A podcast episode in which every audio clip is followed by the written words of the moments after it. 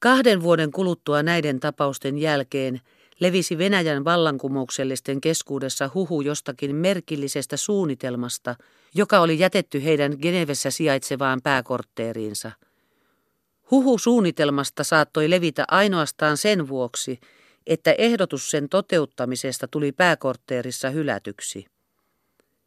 Mutta hylätyksi ei se suunnitelma tullut sen vuoksi, että olisi ollut vaillinaisesti kokoonpantu tai että sen toteuttaminen olisi ollut missään suhteessa mahdoton, vaan ainoastaan häikäilemättömän, hämmästyttävän, sydäntä kouristavan julmuutensa vuoksi.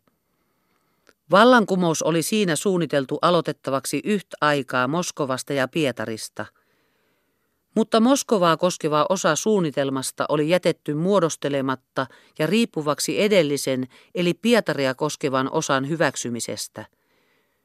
Suunnitelman nerokkaasti mietitty pääjuoni tarkoitti Pietarin kaupungin hukuttamista veden alle avaamalla Laatokan puolelta pitkin Nevanvirtaa tulevien vesien sulut. Kun asia oli lopullisen ratkaisun alaisena vallankumouksellisten pääkortteerissa, jakautuivat johtomiehet 2 kiivaasti keskenään taistelevaan joukkoon, joista vähemmistö kannatti suunnitelman omaksumista. Voimakkaassa puheessa koetti jyrkemmän puolueen edustaja tuoda esiin suunnitelman hämmästyttävää nerokkuutta ja sen yhtä ihmeteltävää viimeistelyä, jossa kaikki sotatieteen vaatimukset olivat mitä huolellisimmin noudatetut ja punnitut.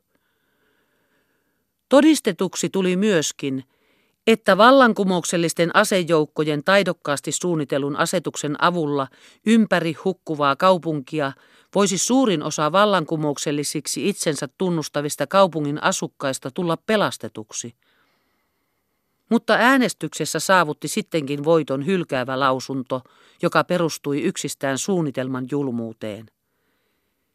Ne samat miehet, jotka olivat tikaria pommimurhiin valmiina, jotka sellaisin olivat tovereitansa äänestäneet ja arvoilla määränneet, perääntyivät sentään, kun tuli kysymys kokonaisen kaupungin upottamisesta.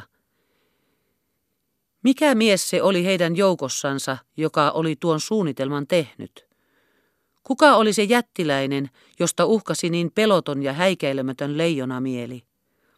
Kuka oli pitänyt ikään kuin koko maapalloa kädessään, katsonut Venäjän paikkaa ja sormellansa osoittaen sanonut, tuo kohta upotettakoon veden alle ja tuosta kohdasta nostakoon vallankumous verisen päänsä.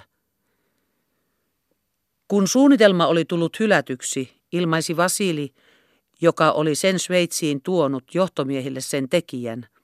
Se oli entinen sota-akatemian upseeri Ivan Ivanovits, jolla nimellä häntä sitten vallankumouksellisten kesken sanottiin.